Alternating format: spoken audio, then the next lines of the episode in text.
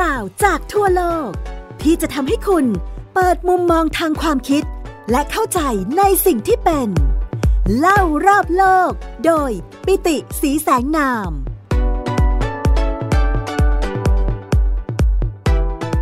สวัสดีครับ คุณผู้ฟังที่รักทุกท่านกลับมาพบกับผมปิติสีแสงนาม และไทย PBS Podcast เล่ารอบโลกกันในตอนใหม่แล้วนะครับ สำหรับเล่ารอบโลกตอนนี้นะครับ ยังอยู่ในซีรีส์เล่านอกโลกอยู่นะครับ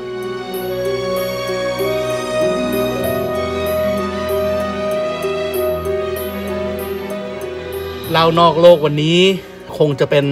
ตอนต่อเนื่องจากเมื่อ 2 สัปดาห์ที่แล้ว 2 สัปดาห์ที่แล้วเนี่ยเราเริ่มต้นไว้ด้วยเรื่องของความก้าวหน้าในการแข่งขันทางด้านอวกาศนะครับ ที่ เริ่มต้นอย่างรุนแรงเนี่ยในช่วงทศวรรษ1960 นะครับ แล้วก็มาจนถึงช่วงของ 1970 จากความพยายามนะครับที่ฝ่ายสหรัฐอเมริกาเองเนี่ยซึ่งเป็นผู้ไล่หลังมาโดยตลอดนะครับ ไม่ว่าจะเป็นเรื่องของการส่งดาวเทียมขึ้นสู่วงโคจรนะครับ ส่งสิ่งมีชีวิตขึ้นสู่วงโคจรนะครับ ส่งยานอวกาศไร้คนขับไปจนถึงดวงจันทร์นะครับ หรือแม้แต่ส่ง มนุษย์อวกาศคนแรกขึ้นสู่วงโคจรนะครับ อย่างเช่นคุณยูรีกาการินนะครับสหรัฐอเมริกาในช่วงเวลาของสงครามเย็น ก็ดูเหมือนกับว่าจะพ่ายแพ้ต่อสหภาพโซเวียตอย่างต่อเนื่อง และท่ามกลางความห่วงกังวลนั้นนะครับ การวางกฎระเบียบต่างๆนะครับ เพื่อที่จะ ทำให้การแข่งขันทางด้านอวกาศเนี่ยไม่ลุกลามบานปลายจนกลายเป็นสงครามอวกาศก็เกิดขึ้นนะครับ แล้วก็กฎหมายสำคัญฉบับหนึ่งก็เกิดขึ้นนั่นก็คือกฎหมายที่เราเรียกว่า Outer Space Treaty นะครับที่เป็นการกำหนดกฎเกณฑ์นะครับว่าอะไรก็ตามที่เป็นเทหาวัตถุนะครับหรือว่าวัตถุบนท้องฟ้านะครับ ดวงจันทร์ดาวเคราะห์น้อยชั้นบรรยากาศต่างๆเนี่ยถือว่าเป็น provinces of all mankind นะครับเป็นพื้นที่ของคนทั้งโลกนะครับ เพราะฉะนั้นการแข่งขันทางด้านอวกาศก็ดำเนินรุดหน้าไป จนในที่สุดกรกฎาคมปี 1969 นะครับ ก่อนจะสิ้นทศวรรษ 1960 เนี่ยสหรัฐอเมริกาก็ประสบความสำเร็จเป็นครั้งแรกในการส่ง ยานอวกาศอพอลโล 11 นะครับ ขึ้นไปถึงดวงจันทร์ แล้วก็ส่งมนุษย์อวกาศนะครับ นักอวกาศ 2 ท่านนะครับ ขึ้นไปเป็นมนุษย์ 2 คนแรกบนดวงจันทร์ได้สำเร็จ แต่อย่างไรก็ตามนะครับ โครงการอพอลโลเองเนี่ย เมื่อถึงช่วงทศวรรษ 1970 เนี่ยนะครับ ก็ไม่ได้เป็นที่นิยมอีกต่อไปแล้วนะครับ เพราะว่า ทางด้านการเมืองภายในประเทศนะครับ ที่งบประมาณในการเดินทางไปอวกาศเนี่ยนะครับ ใช้ไปแล้วประมาณสักเกือบเกือบ5.66 ล้านล้านบาทนะครับ มันมหาศาลในขณะที่สหรัฐอเมริกาเองนะครับ ก็ยังมีภารกิจลุมเล้านะครับ แล้วก็ผลานงบประมาณอีกมหาศาลในสงครามเวียดนามด้วย เพราะฉะนั้นเมื่อถึงเวลานั้นคนอเมริกันก็เริ่มตั้งคำถามนะครับ แล้วก็พอถึงช่วงทศวรรษ 1970 ที่ระบบปริวัติเงินตราที่สหรัฐวางไว้มันพังทลายลงนะครับ ในที่สุดสหรัฐเองก็ยุตินะครับโครงการอพอลโลที่วางแผนการไว้นะครับว่าจะส่งยานอวกาศขึ้นไปนะครับตั้งแต่ อพอลโล 11 นะครับ ที่อวกาศที่นักอวกาศ 2 คนเดินลงสู่ดวงจันทร์เป็นครั้งแรก จนถึงโครงการอพอลโล 20 นะครับ ก็ถูกชะงักไปแล้วก็หยุดชะงักโครงการไปตั้งแต่โครงการอพอลโล 17 นะครับแต่ว่าอย่างไรก็ตามนะครับแม้โครงการอวกาศดูจะไม่เป็นที่นิยมในทางการเมือง แต่ในสายตาสาธารณชนนะครับ ก็ยังมีคนอีกกลุ่มหนึ่งครับที่เราเห็นประโยชน์นะครับมองเห็นประโยชน์จาก เทคโนโลยีอวกาศ ผลประโยชน์ที่เกิดขึ้นจากความก้าวหน้าทางวิทยาศาสตร์เทคโนโลยีที่เกิดขึ้นในโครงการอวกาศ มีมูลค่ามากมายมหาศาลครับ และทำให้ชีวิตความเป็นอยู่ของมนุษย์โลกดีขึ้น แต่แน่นอนนะครับว่าสิ่งเหล่านี้ไม่ใช่เกิดขึ้นทันที หากแต่ต้องใช้เวลาในการต่อยอดพัฒนาเทคโนโลยี ลองนึกภาพประโยชน์จากการพัฒนาทางด้านการแพทย์ ที่ทำให้เรามีสิ่งที่เรียกว่า wearable smart devices นะครับ อย่างเช่น wearable smart devices ก็คืออุปกรณ์อัจฉริยะนะครับที่เราสามารถที่จะพกติดตัวเราไปได้ อย่างเช่น นาฬิกาถูกต้องไหมครับ ทุกวันนี้เนี่ยเราใช้นาฬิกาที่สามารถที่จะวัดสัญญาณชีพ อย่างเช่น Apple iWatch เทคโนโลยีนี้นะครับ ปัจจุบันนี้ทำได้ถึงขนาดที่ว่านาฬิกาเนี่ยวัดคลื่นไฟฟ้าหัวใจ มันพัฒนามาจากไหนล่ะครับมันก็พัฒนามาจากความพยายามในการที่จะมอนิเตอร์ หรือว่าเฝ้าระวังสังเกตการสัญญาณชีพของนักบินอวกาศ เพราะนั้นสัญญาณจากอุปกรณ์ที่เล็กที่สุด กินพลังงานน้อยที่สุด และสามารถส่งสัญญาณเชื่อมต่อระบบเครือข่ายอย่างเช่น wearable smart devices เนี่ยก็เกิดขึ้นจากเทคโนโลยีอวกาศเช่นเดียวกัน หรือเทคโนโลยีการนำน้ำเสียกลับมาทำให้บริสุทธิ์เพื่อใช้ซ้ำไม่น่าเชื่อนะครับ ปัจจุบันในสถานีอวกาศนานาชาติ สามารถที่จะรีไซเคิลความชื้นทั้งหมดที่เกิดขึ้นกลับมาใช้ประโยชน์ได้ถึง 93% เพราะฉะนั้นมันก็ลดความเสียหายลงไปได้เยอะนะครับ แล้วก็เทคโนโลยีการนำน้ำกลับมาใช้ใหม่ หรือว่าการกรองน้ำที่สะอาดบริสุทธิ์มากๆนี้เนี่ยก็ถูกใช้ในโลกด้วยนะครับ โดยเฉพาะในพื้นที่ที่การเข้าถึงน้ำสะอาดทำได้ยากหรือว่าเทคโนโลยีฉนวนความร้อนนะครับ ลองนึกภาพดูว่า ยานอวกาศที่เสียดสีกับชั้นบรรยากาศจนเกิดความร้อนสูงเนี่ย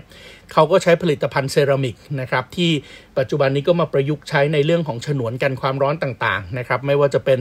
ในเครื่องยนต์ที่มีแรงอัด มีแรงดันมีอุณหภูมิที่สูงนะครับก็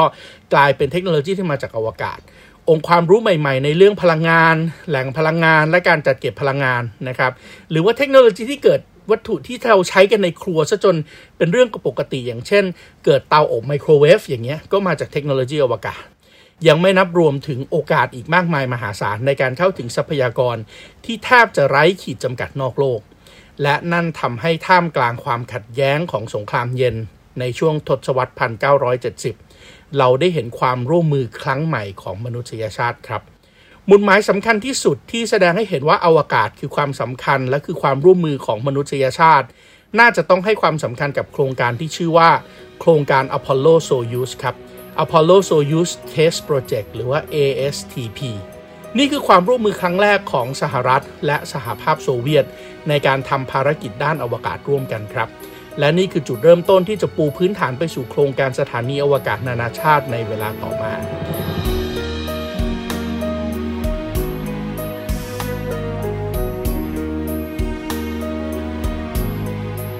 ตุการณ์สำคัญครั้งนี้เริ่มต้นจากยานโซยูส 19 ของโซเวียต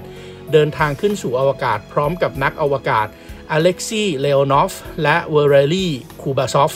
โดยจรวดชื่อว่าโซยูสยูเมื่อวันที่ 15 กรกฎาคมปี 1975 1975 ก็อย่างที่บอกนะครับว่าโครงการอพอลโลเนี่ยถูกยุติไปแล้ว ในวันเดียวกันนะครับยานอวกาศอพอลโลลำสุดท้ายที่สร้างเสร็จแล้วนะครับ แต่ว่า ไม่ได้ถูกขึ้นบินนะครับ เพราะว่าโครงการอพอลโลล้มล้มเลิกไปแล้ว นั่นก็คือยานอพอลโล 18 ที่เป็นลำสุดท้ายที่ยังเหลืออยู่จากโครงการอพอลโล ก็ได้เดินทางขึ้นสู่อวกาศ โดยนักบินอวกาศโทมัสพีสแตฟฟอร์ดแวนซ์ดีแบรนด์และโดนัลด์เคดีกสเลย์ตันนะครับ เมื่อเดินทางขึ้นสู่อวกาศ ยานอวกาศทั้งสองลำโคจรรอบโลก และทำการเชื่อมต่อกันครับ ถูกต้องแล้วครับคุณผู้ฟังครับ ท่านฟังไม่ผิดครับ ยานอวกาศของโซเวียต และยานอวกาศของอเมริกา สามารถที่จะสร้างอุปกรณ์ให้เชื่อมต่อถึงกันได้ และเชื่อมต่อกันได้ในวันที่ 17 กรกฎาคมปี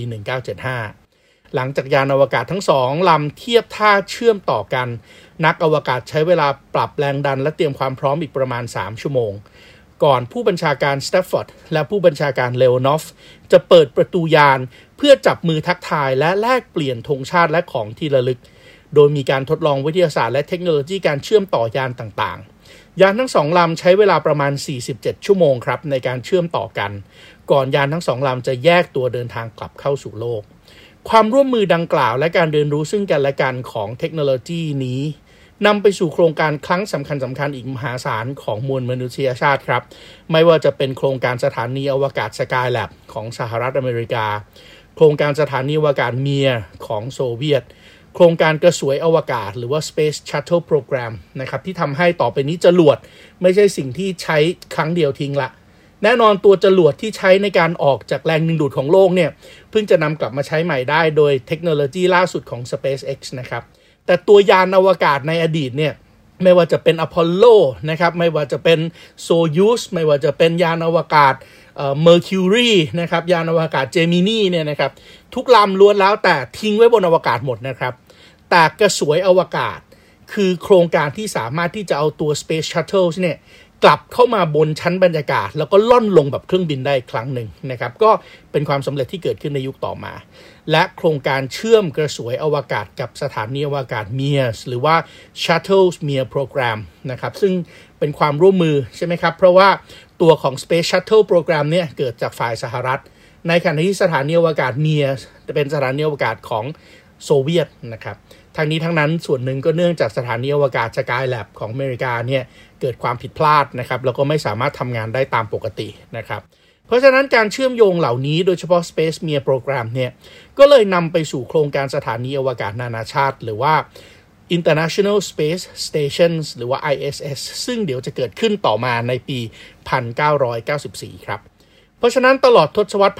1990 แล้วก็ทศวรรษ 2000 นะครับ ปี 1990 ไปจนถึงปี 2010 เนี่ย ดูเหมือนจะเป็นช่วงเวลาที่ความร่วมมือและความก้าวหน้าในทางอวกาศ เดินหน้าไปได้อย่างรวดเร็ว เช่นเดียวกับองค์ความรู้ทางอวกาศที่พัฒนาขึ้นอย่างมาก สถานีอวกาศ ISS หรือว่าสถานีอวกาศนานาชาติ เป็นโครงการความร่วมมือกันระหว่างหน่วยงานด้านอวกาศ 5 หน่วยงาน จากชาติต่าง ได้แก่องค์การบริหารการบินและอวกาศแห่งชาติของสหรัฐอเมริกา หรือว่านาซาองค์การอวกาศสหพันธรัฐรัสเซียนะครับ State Space Corporation หรือว่า Roscosmos นะครับของรัสเซีย องค์การอวกาศของแคนาดานะครับ Canadian Space Agency หรือว่า CSA แล้วก็องค์การสำรวจอวกาศญี่ปุ่น Japan Aerospace Exploration Agency หรือว่า JAXA นะครับ แล้วก็โครงการอวกาศยุโรปนะครับ องค์การอวกาศยุโรป European Space Agency หรือว่า ESA ซึ่งประกอบด้วยสมาชิก 11 ประเทศ ได้แก่เบลเยียม เดนมาร์ก ฝรั่งเศส เยอรมนี อิตาลี เนเธอร์แลนด์ นอร์เวย์ สเปน สวีเดน สวิตเซอร์แลนด์ แล้วก็สหราชอาณาจักร ก็ถูกพัฒนาขึ้น ISS หรือว่าโครงการสถานีอวกาศนานาชาติ เริ่มโครงการในปี 1994 ครับ โดยพัฒนาขึ้นจาก 2 โครงการหลัก นั่นคือโครงการสถานีอวกาศเมียร์ 2 ของรัสเซีย และโครงการสถานีอวกาศฟรีดอมของสหรัฐอเมริกา โดยโครงสร้างหรือว่าโมดูลหลักส่วนแรกชื่อว่าซาร์ยา เซอร์ยาเป็นภาษารัสเซียครับ แปลว่ารุ่งอรุณ ที่สร้างโดยรัสเซีย แต่เงินทุนสนับสนุนมาจากสหรัฐ อันนี้น่าสนใจมากนะครับ เพราะว่าในช่วงต้นทศวรรษ 1990 เนี่ย โซเวียตล่มสลายไปแล้วเมื่อวันที่ 26 ธันวาคมปี 1991 แต่สิ่งที่เกิดขึ้นก็คือโซเวียตที่กลายมาเป็นรัสเซียเนี่ยมีเทคโนโลยีอวกาศที่ดีที่สุดในโลกครับ หากแต่ไม่มีเงินที่จะสร้าง ในขณะที่อเมริกาในทศวรรษ 1990 เนี่ยก็โอ้โห เศรษฐกิจรุ่งเรืองมาก ๆ มีเงินที่จะสร้างแต่ไม่มีเทคโนโลยีที่ดีขนาดนั้น เพราะฉะนั้นส่วนที่เรียกว่าเซอร์ยาหรือว่ารุ่งอรุณนะครับเป็นโมดูลแรก ของสถานีอวกาศนานาชาติเนี่ยก็เลยสร้างโดยรัสเซีย แต่ใช้เงินทุนในการสร้างจากสหรัฐอเมริกา แล้วก็ถูกส่งขึ้นสู่วงโคจรในปี 1998 ครับ ตามด้วยโครงสร้างหลักส่วนที่ 2 ที่ชื่อว่า Unity Unity ก็เป็นโครงสร้างที่แปลว่ารวมกันเป็นหนึ่งนะครับ หรือว่าความสามัคคีที่ส่งขึ้นไปโดยสหรัฐอเมริกา จนถึงปัจจุบันนี้นะครับสถานีอวกาศนานาชาติเนี่ยประกอบขึ้นด้วยโครงสร้างหลัก 16 โมดูล โดยใน 16 โมดูลเนี่ยถือว่าเป็นโมดูลหลัก แต่ยังมีโมดูลย่อยๆ อีก ใน 16 โมดูลนี้ 6 โมดูลนะครับหรือว่า 6 โครงสร้างควบคุมโดยฝ่ายรัสเซีย และ 10 โครงสร้างนะครับหรือว่า 10 โมดูล ควบคุมโดยฝ่ายสหรัฐ แล้วก็พันธมิตรที่เหลือ นักอวกาศที่ขึ้นไปประจำการชุดแรกนะครับนักบินอวกาศที่ประจำการในสถานีอวกาศนานาชาติ ISS เนี่ยจะใช้คำว่า expedition expedition 1เนี่ยประกอบด้วย 3 นายครับ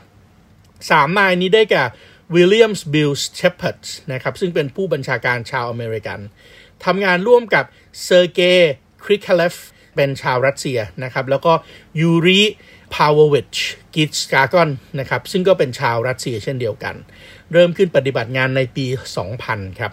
โดยปัจจุบันนะครับในสถานีอวกาศนานาชาติเนี่ยจะมีนักอวกาศ 7 คนปฏิบัติงานอยู่บน ISS นะครับถือว่าเป็นสิ่งประดิษฐ์ของมวลมนุษยชาติที่ น่าจะเรียกได้ว่ายิ่งใหญ่ที่สุดในวงโคจร ลองนึกภาพ ISS ใหญ่ขนาดไหนนะครับ ISS เนี่ยมีน้ำหนักมวลรวมกันมากกว่า 450,000 กิโลกรัมนะครับ หรือว่า 450 ตัน มีความยาวในส่วนที่ยาวที่สุดเนี่ย 109 เมตรนะครับ แล้วก็มีความกว้างในส่วนที่กว้างที่สุดเนี่ย 73 เมตร ถ้านึกไม่ออกนะครับ ให้นึกถึงภาพบ้านขนาด 5 ห้องนอนที่อยู่บนพื้นโลกนะครับ นั่นก็เลยทำให้สถานีอวกาศนานาชาติเนี่ยเป็นสิ่งประดิษฐ์ของมนุษย์ในอวกาศที่สามารถมองเห็นได้ด้วยตาเปล่าจากบนพื้นโลก และด้วยสถานีอวกาศขนาดใหญ่นี้นะครับ องค์ความรู้ทางด้านอวกาศของมวลมนุษยชาติก็ทวีขึ้นอย่างก้าวกระโดด อันนี้ก็ถือว่าเป็นความสำเร็จ คุณกำลังฟัง เล่ารอบโลก โดยปิติสีแสงนาม ทางไทย PBS Podcast แต่อย่างไรก็ตามนะครับ อย่างที่ผมบอกว่าหลังจากความสำเร็จเนี่ยอวกาศก็กลับมาเป็นประเด็นทางด้านการเมืองอีกครั้ง เมื่อองค์ความรู้ด้านอวกาศที่เพิ่มมากขึ้น ไม่ว่าจะเป็นทางด้านวิทยาศาสตร์กายภาพ วิทยาศาสตร์ชีวภาพ สังคมศาสตร์ แล้วก็มนุษยศาสตร์ แนวคิดทางด้านภูมิรัฐศาสตร์อวกาศ หรือว่า astropolitics ก็ถูกพัฒนาขึ้นด้วยเช่นเดียวกัน โดยศาสตราจารย์เอเวอเรตต์โดมันส์นะครับเอเวอเรตต์โดมันเนี่ยเป็นผู้ตีพิมพ์หนังสือชื่อว่า astropolitics Classical Geopolitics in the Space Age นะครับหนังสือเล่มนี้ก็ถูกตีพิมพ์เผยแพร่ในปี 2002 นะครับ แล้วก็มีผลงานบทความวิชาการทางด้านภูมิรัฐศาสตร์อวกาศอีกเป็นจำนวนมากนะครับ ที่ professor Everett Dolman เนี่ยเป็นคนตีพิมพ์ จนในที่สุดเขาได้รับตำแหน่งวิชาการในฐานะนักทฤษฎีอวกาศครับ Space Theorist โดยเขาเป็นคนแรกที่ได้รับรางวัลนี้นะครับจากมหาวิทยาลัย Air Universities ซึ่งมหาวิทยาลัย Air Universities เนี่ยก็ถือว่าเป็นสถาบันการศึกษาระดับสูงแห่งกองทัพอากาศของสหรัฐ ทฤษฎีสำคัญด้านภูมิศาสตร์บนพื้นโลก 2 ทฤษฎีครับ นั่นก็คือทฤษฎีใจทวีป หรือว่าทฤษฎี Heartland Theory ซึ่งถูกคิดค้นโดยเซอร์ฮัลฟอร์ดจอห์นแมคคินเดอร์ที่กล่าวไว้ตั้งแต่ในปี 1904 นะครับที่ว่าใครก็ตามที่ครอบครองดินแดนยุโรปตะวันออก จะมีอำนาจเหนือดินแดนใจทวีป ซึ่งดินแดนใจทวีปของเขาหมายถึงดินแดนรอยต่อระหว่างเอเชียและยุโรปนะครับ ผู้ใดครอบครองดินแดนใจทวีป ผู้นั้นจะเป็นผู้ควบคุมเกาะโลก หรือว่า World Islands ซึ่งนั่นก็คือมหาทวีปยูเรเชียนะครับ เอเชียบวกยุโรป และผู้ใดก็ตามที่ครอบครองเกาะโลก หรือว่า World Islands ก็จะสามารถครอบครองโลกได้ทั้งใบ อันนี้ชื่อว่าทฤษฎี Heartland ครับ มองจากจุดศูนย์กลางของทวีปออกไป และถ้าเกิดใครครองยุโรปตะวันออกได้จะครองยุโรปกับเอเชียได้ ใครครองยุโรปกับเอเชียได้จะครองโลกได้ครับ ในขณะที่ทฤษฎีที่ 2 ซึ่งตรงกันข้ามกันเลยครับ ชื่อว่าทฤษฎีดินแดนชายขอบครับ Rimland Theory Rimland Theory เนี่ยเกิดขึ้นโดยบิดาแห่งแนวคิดปิดล้อมจำกัดเขตครับศาสตราจารย์นิโคลัสจอห์นสปีกแมนที่กล่าวว่าผู้ใดควบคุมดินแดนชายขอบ ก็คือดินแดนชายฝั่งมหาสมุทรนะครับชายขอบของมหาทวีปยูเรเชีย ผู้นั้นจะสามารถครอบครองมหาทวีปยูเรเชีย และผู้ใดก็ตามที่ครอบครองมหาทวีปยูเรเชีย ผู้นั้นจะกำหนดชะตากรรมของโลก โดยศาสตราจารย์เอเวอเรตต์โดลแมนเป็นผู้วางแนวคิดทฤษฎีภูมิรัฐศาสตร์อวกาศครับ ซึ่งกล่าวไว้ว่า ผู้ใดควบคุมวงโคจรโลกต่ำจะเป็นผู้ควบคุมอวกาศใกล้โลก แล้วใครก็ตามที่ควบคุมอวกาศใกล้โลกหรือว่าเทอร่ารัฐใดก็ตามที่ควบคุมเทอร่าได้ ครอบครองเทอร่าได้ รัฐนั้นจะสามารถกำหนดชะตากรรมของมนุษยชาติ ภาษาอังกฤษเขาบอกแบบนี้ครับ who control low earth orbits control near earth space who control near earth space dominates terras who dominates terras determines the destinies of the humankind นะครับ ขอภาษาไทยอีกครั้งหนึ่งนะครับ ผู้ใดควบคุมวงโคจรโลกต่ำจะเป็นผู้ควบคุมอวกาศใกล้โลก ใครก็ตามควบคุมอวกาศใกล้โลก จะเป็นผู้ครอบครองเทอร่าและรัฐใดก็ตามที่เป็นผู้ครอบครองเทอร่ารัฐนั้นจะสามารถกำหนดชะตากรรมของมนุษยชาติ ซึ่งแน่นอนครับ เพื่อที่จะเข้าใจที่มาและความสำคัญของทฤษฎีนี้ เราต้องทำความเข้าใจพื้นที่ทางภูมิศาสตร์ของอวกาศกันซะก่อนครับ โดยเริ่มต้นจากชื่อที่ผมพูดเมื่อกี้นะครับ นั่นก็คือคำว่าเทอร่าเทอร่าหมายถึงโลกและน่านฟ้าของโลก หรือว่า air space ของโลกครับ นี่คือจุดศูนย์กลางของแผนที่นะครับ โดยน่านฟ้าของโลกคือจุดสูงสุด ที่อากาศยานไม่สามารถจะเดินทางทะลุเพดานนี้ออกไปได้ โดยไม่ใช้กำลังขับเคลื่อนของเครื่องยนต์ขนาดมหาศาล เมื่อออกจากเทอร่าเราจะเข้าสู่วงโคจรต่ำของโลก หรือว่า low earth orbits LEO หรือว่า LEO ซึ่งหมายถึงอวกาศหรือวงโคจรในระดับที่ออกจากพื้นผิวโลกไปในระดับไม่เกิน 2,000 กิโลเมตร โดยทั่วไประดับที่ยอมรับกันคือความสูงระหว่าง 160 ถึง 2,000 กิโลเมตร เหนือพื้นผิวโลก ณ จุดนี้เราจะเห็นปรากฏการณ์ต่างๆ และกิจกรรมในอวกาศมากมายครับ ไม่ว่าจะเป็นปรากฏการณ์แสงเหนือออโรราไปจนถึงดาวเทียมและสถานีอวกาศ ไม่ว่าจะเป็นสถานีอวกาศ ISS สถานีอวกาศนานาชาติ หรือสถานีอวกาศเทียนกงนะครับเทียนกง Space Station ของจีน ต่างก็ประจำการอยู่ณความสูงที่ระดับ 340 ถึง 450 กิโลเมตรเหนือเทอร่าจากระดับนี้นะครับวงโคจรในระดับที่เกินกว่า 2,000 กิโลเมตรจจนถึงระดับ 35,786 กิโลเมตร จะถูกเรียกว่าวงโคจรระยะปานกลาง Medium Earth Orbit หรือว่า MEO MEO ที่ความสูงระดับนี้นะครับ ดาวเทียมจะสามารถถ่ายภาพแล้วก็ส่งสัญญาณวิทยุครอบคลุมพื้นที่ได้เป็นบริเวณกว้างกว่า ดาวเทียมวงโคจรต่ำ แต่หากต้องการสัญญาณที่ครอบคลุมทั้งโลก จะต้องใช้ดาวเทียมหลายดวงทำงานร่วมกันเป็นเครือข่าย และมีทิศทางของวงโคจรรอบโลกในที่ทำมุมเฉียงหลาย ๆ ทิศทาง ดาวเทียมที่มีวงโคจรระยะปานกลางส่วนมากจะเป็นดาวเทียมนำร่องครับ เช่น ดาวเทียมเครือข่าย Navstar GPS ของสหรัฐอเมริกา ที่ประกอบขึ้นด้วยระบบดาวเทียมจำนวน 32 ดวง หรือว่าเครือข่ายดาวเทียมนำร่องไปตู้นะครับไปตู้ของจีนนะครับไปโต Navigation Satellite Systems นะครับหรือว่า BDS ของจีนซึ่งใช้ดาวเทียม 35 ดวง หรือว่าเครือข่ายอย่างเช่นเครือข่าย GLONASS นะครับโดยข่าย GLONASS เนี่ยนะครับ ก็คือ Global Navigation Satellite Systems นะครับ ของ รัสเซียนะครับซึ่งมีดาวเทียม 26 ดวง แล้วก็เครือข่ายดาวเทียม Galileo Global Navigation Satellite Systems นะครับ GNSS นะครับขององค์การอวกาศยุโรปก็ใช้ดาวเทียม 30 ดวง เมื่อเลยขึ้นจากความสูงที่ระดับ 35,786 กิโลเมตรนะครับเราจะเรียกความสูงของวงโคจรที่ระดับนี้ว่า วงโคจรระยะสูงหรือว่า High Earth Orbits นะครับ HEO HEO ซึ่งจะเป็นเขตต่อเนื่องที่มีระยะทางยาวไกลมากจนถึง 385,000 กิโลเมตร เพราะว่าถ้าเลยไปกว่านั้นนะครับ ทุกวัตถุในระยะนั้นก็จะเริ่มถูกดึงดูดเข้าสู่แรงดึงดูดของดวงจันทร์ เราพบว่านะครับจนถึงวันที่ 1 พฤษภาคมปี 2022 เนี่ยในวงโคจรต่ำและวงโคจรปานกลางของโลก มีดาวเทียมที่ยังใช้งานได้อยู่มากถึง 5,465 ดวง แต่อย่างที่เราทราบกันครับ หากต้องการเฝ้าระวังสังเกตการมอนิเตอร์ เฉพาะสถานการณ์ต่างๆ ดาวเทียมเหล่านี้ต้องมีหลายดวง เพราะดาวเทียมจะโคจรไปเรื่อยๆทำให้เราไม่สามารถเฝ้าระวังพื้นที่เฉพาะจุด เฉพาะพิกัดตำแหน่งใดตำแหน่งหนึ่งบนพื้นโลกได้ครับ ยกตัวอย่างเช่น หากเราต้องการระวังโครงการพัฒนาเทคโนโลยีนิวเคลียร์ของเกาหลีเหนือ รัฐที่ต้องการจะเฝ้าระวังก็ต้องใช้เครือข่ายดาวเทียมจำนวนมากครับ เพื่อให้ตลอดทั้ง 24 ชั่วโมงที่โลกหมุนรอบตัวเองเนี่ยมีดาวเทียมที่สามารถที่จะมีดวงใดดวงหนึ่ง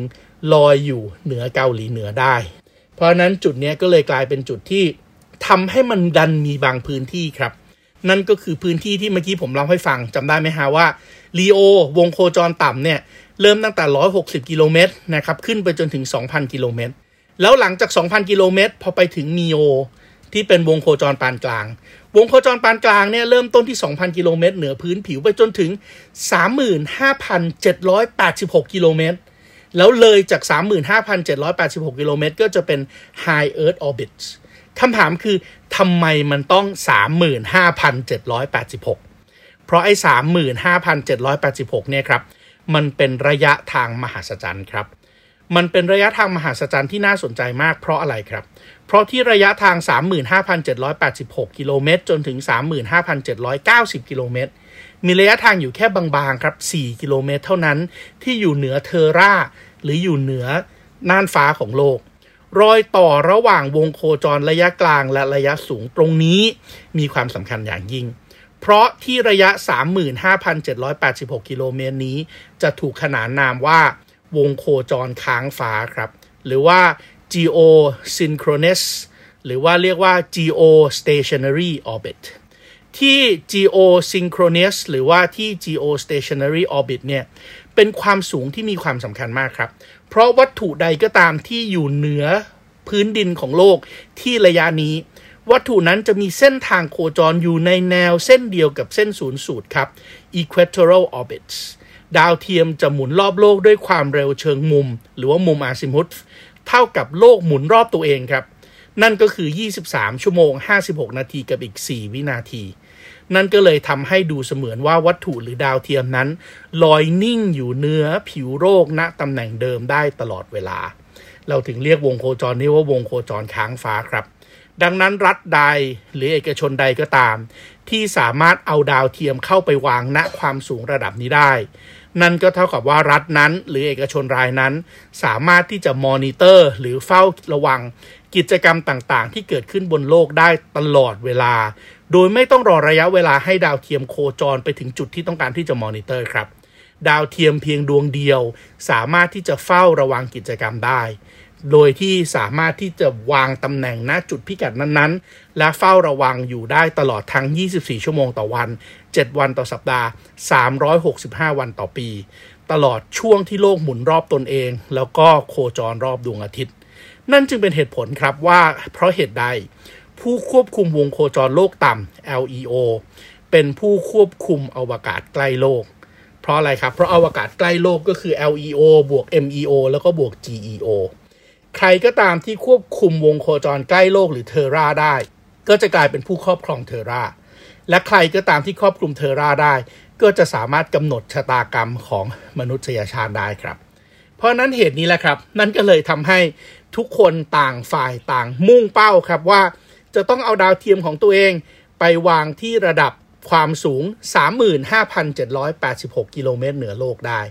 และนี่คือเหตุผลที่หนึ่งครับ ที่ทำไมวงโคจรที่ระดับนี้ กลายเป็นพื้นที่ที่ทุกคนต่างอยากจะเอาดาวเทียมขึ้นไปวางไว้ แต่นั่นไม่ใช่แค่เหตุผลเดียวครับ ยังมีเหตุผลอื่นๆอีกด้วย และเหตุผลอื่นๆเหล่านี้จะในที่สุดนำไปสู่การเมืองบนสถานีอวกาศนานาชาติ